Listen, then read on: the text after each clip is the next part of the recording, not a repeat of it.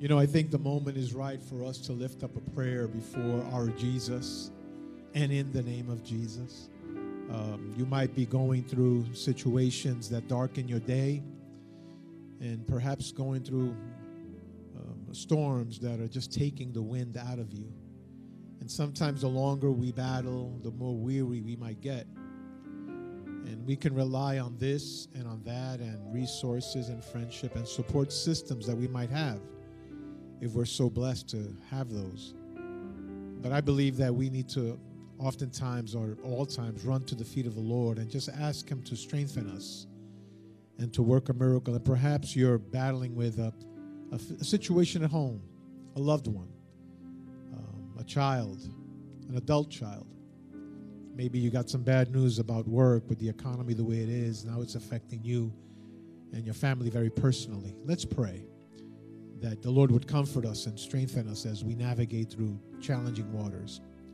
Father, I come before you in the name that is above all names, in the name of our Lord Jesus Christ, He who right now is seated at your right hand, interceding for us. And Father, we lay before you all of our cares. Each one of us, Lord, and the congregation, our friends and families that listen to us. Lord, going, navigating right now through rough waters, difficult times. And we need, Lord, an anchor, someone that will be a solid foundation to help us through. I pray, dear God, in Jesus' name, that you would, Lord, touch right now that person that is um, feeling sick in body and physically depleted and tired of weathering through the ailments that they're going through. We send the word of healing to that home right now, to that hospital bed, that you might be able to alleviate the load, ease the pain, and transition people into a, a healing place where they get back to normal. Those that are going through emotional, mental strife at this time, Lord, there is nothing impossible for you. Visit us, O Lord, in the moments of our confusion, the moment of our grief and pain and sorrow, and let your peace that surpasses all understanding just work a miracle, Lord. That your peace would blow away that storm, Lord, that has been lingering for far too long and that your children might be able to experience your presence and your peace unlike ever before. That peace that soothes us might not necessarily resolve the situation at that moment, but soothes us and gives us strength. I pray, Lord, for family members right now, parents dealing with uh, their children and uh, marriage uh, strife and pressures, and even the singles among us, Lord. I pray that you would walk with us and walk alongside us and strengthen and give insight and direction. Strengthen the path, uh, straighten the path, Lord, is my prayer. Open doors that should be open and those that should remain shut. Let us, Lord, uh, trust you that at your moment, at your in your time, you will work that miracle we're waiting for. And those, Lord, that have heard bad news with regard to employment, and Lord, I know we're living in very difficult economic times. You are our provider. And Lord, you have a way of blessing people that are faithful to you. Not faithful when things are going rough, but faithful when they're enjoying the abundance of your blessings. So I pray right now that you would provide in Christ's name. And we're expecting a miracle because when we pray to you, Lord, you are a God of miracles. There's nothing impossible for you. And we trust you, Lord, completely, completely. That's why we know, as we hear in the lyrics of that song, kingdoms will pass away, but you always will be the same. We thank you as we pray this in your name, Jesus Christ, our Savior. Amen and amen. Praise the Lord. Hallelujah. Thank you so much for joining us tonight uh, for our Wednesday service and those that are watching us. We just thank God that uh, for your faithfulness and in tuning in with us all the time for these uh, brief moments that we have to worship the Lord. Yes, we want to be able to gather together once again here in our building and we want to be able to just see you here clapping and singing with us. But we understand, and I know you do as well, in the middle of all that is going on, this is what we have, and we're using what we have in order to be able to bring hope and encouragement right there to your home and right there to your situation. And oftentimes, what we need to do in this time of, uh, it seems like we're waiting, but in reality, waiting should never be inactivity, but really it should be strategizing and looking and forecasting how, how we're going to move forward. So tonight, I want you to follow with me as I, I preach a sermon entitled Pivot to a New Season. Pivot to a new season. Pivot. And that means you need to do it. Pivot, turn the steering wheel. if, if you like a boat analogy better then you know, move the, the rudder. Uh, pivot to a new season. There is before us an incredible opportunity. In fact, just a few days ago, uh, this week, we uh, we, we, were uh, we ushered in a new season. We're actually in the fall season right now, in autumn. Summer is over. Uh, I'll make you happy later on, but we have to accept the reality. Fall is upon us, and you know now with uh, autumn arriving, and it has arrived. It makes us remember again how quickly time goes by. I mean, it just flies so rapidly. When we start talking that COVID has been around for six or seven months, it just we think it was just like yesterday, but it also feels like it's an eternity as well. It's a, a dichotomy there. But uh, time goes by so quickly. It ushers in seasons, and and seasons come and seasons go. And as we're now in this fall season, things will start to change very rapidly that we're already seeing. Temperatures will slowly drop. The leaves will begin to turn those colorful uh, colors that they, those brilliantly colorful colors, and some will begin to fall to the ground and, and start covering our streets and pathways. And all of this, uh, all of us will soon be running to our closet and, and rediscover that, clo- that coat that we left there seven or eight months ago as we look for warmer clothing as the temperature continues to drop. And you know, whether we like it or not, we have to pivot to the new season. I think we would look a little bit ridiculous that in February we walk around with Bermuda shorts and, and slippers uh, along the streets, although you might see something like that. Uh, some people do that, but you would look re- really out of place. It's almost like wearing a, a, a coat in the summertime. Uh, wh- whether we like it or not, we are forced to pivot to a new season. The text that I want to consider today is actually found in Joshua chapter 1, very familiar passage of scripture. And that's, uh, I'll read a few verses and begin to unpack it for our, the few moments that I have here to share with you. Joshua chapter 1, verses 1 through 6 is the focus of the, the text today. And it says, After the death of Moses, the servant of the Lord, the Lord said to Joshua, son of Nun, Moses, uh, Moses' aide, Moses, my servant, is dead. Now then, you and all these people get ready to cross the Jordan River into the land I'm about to give them to the Israelites. I will give every place where you, you set your foot, as I promised Moses.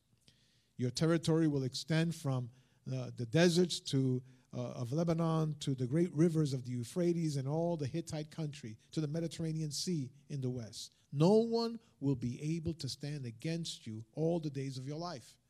And look at this in these verses. As I was with Moses, so will I be with you. I will never leave you nor forsake you. Be strong and courageous because you will lead these people to inherit the land I swore to their ancestors to give them. Now, I, I find it fascinating every time I read this passage of Scripture, and I read Joshua often because there's so much in there about leadership and about change and about planning and all of that, that depending upon where you are or where I am in my, in my journey, it speaks to me in different ways. But I'm always fascinated by the fact that poor Joshua, if he had a, a low self esteem, these six verses were crushing him.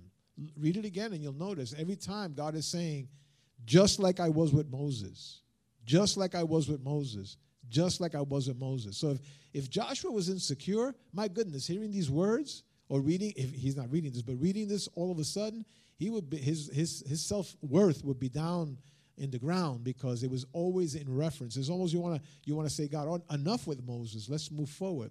But that is precisely what we need to stop and look at in this text. The first thing is that transitions are inevitable. The fall season has come upon us, and pretty soon winter will come. Nothing that we can do will change transitions. Nothing that Joshua could do could keep Moses alive any longer. The season of Moses was over and it was already done. He was not going to be leading being four or five hundred years old. It was over. So I think for all of us here, as we look at transitions in our lives, whether it's to a new job, whether it's to uh, buying a home, whether it's relationship changes, whatever it might be, the lifestyle changes in the sense of uh, taking better care of ourselves, we need to realize that transitions are inevitable. No one will be able to stop the clock. So, regardless of how we want to think, Every second that passes, we are getting older. That's inevitable. inevitable. There's nothing you can do to stop it. So I think we need to settle on that, that transitions are inevitable. The second thing that I see in the passage, I just mentioned to you in my, introduct- in my introduction, God was mentioning Joseph, uh, uh, uh, Moses over and over. And in a way, I really believe this is my sense of this text. This is how uh, what, what speaks to me. I really believe that to a certain degree, um, Joshua needed to feel unsettled, because you have to remember he's following after this giant of a man, this incredible leader that was able to be a, a leader over Israel in, in, the, in the most crucial uh, parts of their history, even as we read back. So here is Joshua, the second guy, under this gigantic, incredible leader, and now he must have been battling inside how do I fill those footsteps? In fact, you know how I can prove that that was probably the case? Because of what God said here in, ver- in the second part, in verse 2. It says that God had to finally tell uh, uh, uh, Joshua, listen, Joshua, Moses, my servant, is dead. In a way, that's very insensitive. If you do any kind of counseling, you never talk like that to people. We use words like passed away, went on, went on to their home in glory. Those are the words that we talk about. But no one comes up to you and tells you emphatically, and if they do, they're being very insensitive. And here, God is doing exactly that. But it wasn't that God was being insensitive. Listen to what I'm going to say right now. Sometimes we have such a difficult, we have such difficulty of accepting reality that the only way that we can accept the reality is to get shocked into reality. And when God told Moses, listen, Moses, this is the New York version. Listen, Moses. I mean, listen, Joshua, Moses is dead. Get over it already. And there comes points in our lives when we're pivoting to a new season that we need to do everything in the in the resources that we have to shift gears and to move on. It doesn't mean you forget of what of what just happened, but we can't stay stuck in the old because we will not be able to embrace the new.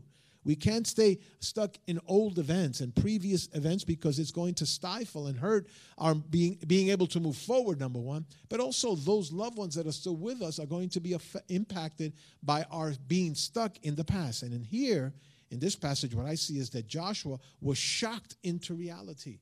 God emphatically told him, didn't suggest, didn't uh, give him the idea, didn't imply, but emphatically told him, Moses, my servant, is dead. Can you imagine Joshua receiving that shocking news? Because it hadn't, it hadn't penetrated his being, and that was going to stifle him to be from becoming what he needed to become in God's plan over his life. The next thing I see on this is that, you know what, we need to get ready for what is to come before it gets here. Some people are always getting their life together, but they never get their life together. You talk to them all the time. I got to get my life together. I got to get my. Oh, I'm getting my life, and they never do. You know, we need to prepare now. Get ready now for what is to come as a church. We need to be preparing now for what is to come. It looks like this uh, pandemic is going to be with us till probably next summer. So, what are we going to do? Hope that it, it, it's it's not true? No, I think what we need to do, we hope, of course, we expect that it will be sooner than that. But you know what? We need to start planning just in case it stays just that way need to start planning. Otherwise, we're not accepting the reality and we're not using the creativity individually and collectively to be able to embrace what is in the future for us. So, uh, the, the next observation, the third observation, is that we must get ready for what is to come before it gets here. You know, when you're going for a job interview, you don't before you walk into that office, you don't start to comb your hair and look and see if your your your your, your makeup is on right or if your your, your tie is correct. Before you get there, you make the plans. Uh, you get ready for that that interview. Preparation. Listen to this. Preparation is a now thing. Preparation is not a thing where you just write it down and you strategize and you leave it there and you brainstorm. Preparation is a now thing. And if you look at scripture, that Joshua and other events as well in Scripture, you will find that it is replete with uh, opportunities to prepare for what is to come. We need to prepare now for the end of COVID. We need to prepare for life after this whole horrible episode that we're going through. And we, we need to, uh, you know, some people say they can't help, they can't wait till 2020 is over. I mean, this is such, it's just one event this whole year that has permeated everything of our lives. And it's true, we can't wait till it's over. But 2021 is coming and 2022 is coming and 2023 is coming. And we need to, yes, remember this uh, horrible year and horrible events that have happened over our lives. Historically, we need to remember, but we can't let that stifle us moving forward and pivoting to the new, the new season. There will be obstacles in the path. You will, you will note in the text that God tells Moses, get the people ready. What I talked before about, the, about preparation. And God himself is telling them they need to get ready because they need to cross the Jordan River to the other side. In this passage, the Jordan River was an obstacle for the people of Israel to be able to get to where God wanted them to get to. Church, listen to me closely. When we pivot to a new season, there are going to be obstacles, obstructions, deviations. There's going to be sidetracking happening. We need to realize that we need to go through those things because the blessing of the Lord is on the other side of that obstacle. The, the promise of God is on the other side. We have to weather what we have to weather in order to get to the other side. There will be obstacles in your path, obstacles that will try to stifle you. And then obstacles that can be even demonic forces that will try to discourage you. Even people that historically have been encouraging to you all of a sudden are not. They're going to be distractions and things that will pull you away from where you need to get to, but you need to plow through those th- things, as we sung earlier. In the name of Jesus, plow through those obstacles because the blessing of the Lord, the promise of God, the new beginning, the new season is on the other side of the obstacle. That's why you can't see the obstacles because you're looking at the Jordan River. I wrote down here, but I realized after I wrote it down that I was referring to sneakers because it says, "Don't be afraid to uh, uh of the Jordan of the of, the Jordan rivers along the way." And this is the, after I wrote it, I said, "Boy, it's about sneakers." You will walk these Jordans on the wings of God's promises. I did, honestly did not realize the connotation there, but I wanted Jordan to be that metaphor of the obstacle that is before you. And we need to walk through them in order to get to the other side. And we get to the other side on the wings of God's promises. I trust God so much that I will continue plowing forward even when it does not make sense even when it is illogical, even when all the wise counsel is saying, What are you doing? No, I'm doing because I trust what the Lord is saying. I don't see the promise because there's obstacles in the way, but I know that on the other side, the promise of God is resting there. Praise the Lord. Hallelujah. Blesses me, this part of the passage. Then also it says that the pro- I want to refer to you today that in verse three it says that the the promise the promise uh, to the uh, predecessor is given to the inheritor. I want you to notice something that the Lord says to him, just as I promised Moses, I'm going to give you what I promised Moses. Note the text. Mo, uh, Joshua was going to inherit things that he was never promised by, by God that were for him. Because God didn't promise Joshua, God promised Moses. And when you're pivoting to a new season, you need to realize that you're going to walk down a path that actually wasn't even promised to you.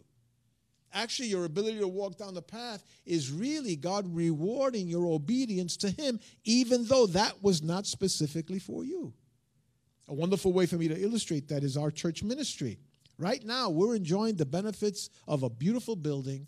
We're enjoying a facility here that people here on the most expensive island in the entire world in, in an area that you can walk anywhere down here because it's so close to everything. But we're enjoying sitting here, we're enjoying this building and the services that this building provides. But the people that God promised them, promised this building to, most of them aren't even alive right now.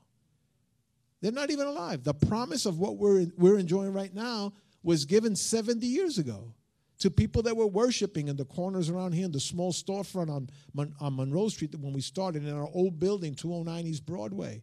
And here we are in a building. It's over 40 years we've been in this building already, and we built it, but we're enjoying the promises that weren't given to us, they were given to our predecessors. And we see that here in this text. Why is that important?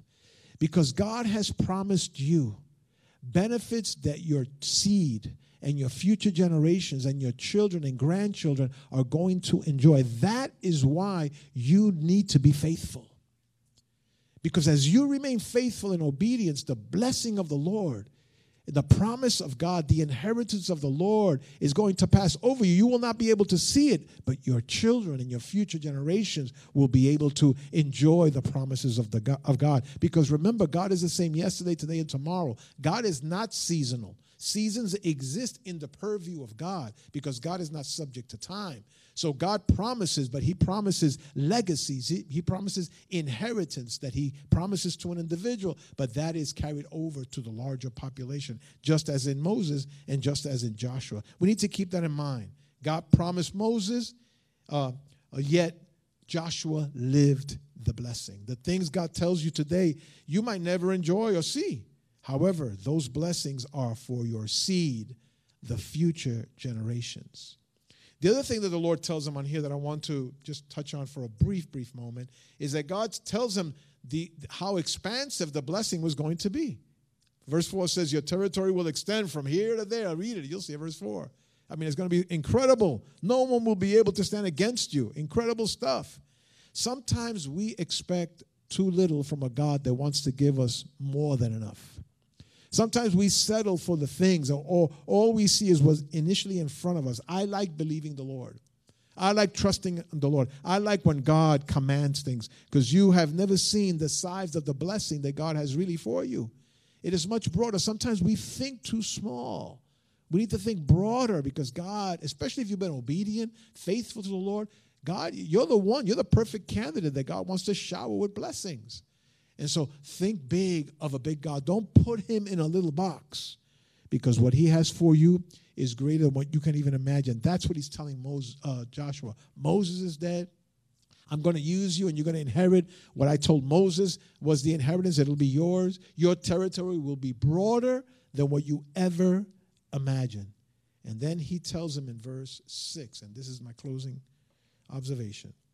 He says in verse 6 Be strong and courageous because you will lead these people to inherit the land. He's telling Joshua, Joshua, you're the man. I'm not looking anywhere else. You're the man. I don't have a plan B. You're the man. I don't have an altern- alternate pr- program or an alternate solution. You are the one. And because you're the one, and I'm going to be with you, like the Lord told him, you just need to be uh, strong and you just need to be courageous. I think oftentimes we complicate God. We overcomplicate situations. Think about the task that Joshua had. He had to pivot now from being the number two guy into being the leader of the of the of the of Israel. He needed now to pivot from being the guy that watched God speak to the number one person. Now he's the guy that's hearing God. He needs to be the oracle to the people, the one, the voice of God to the people. He needed to pivot that. But don't confuse it, Joshua. Don't confuse it. Don't make it bigger than what it is. He's telling Joshua, Joshua, look, very basic. Be strong, courageous. I think the Lord is telling us today, and you on the other side of that camera in this church, be strong and be courageous. You can't shrink back, you have to move forward.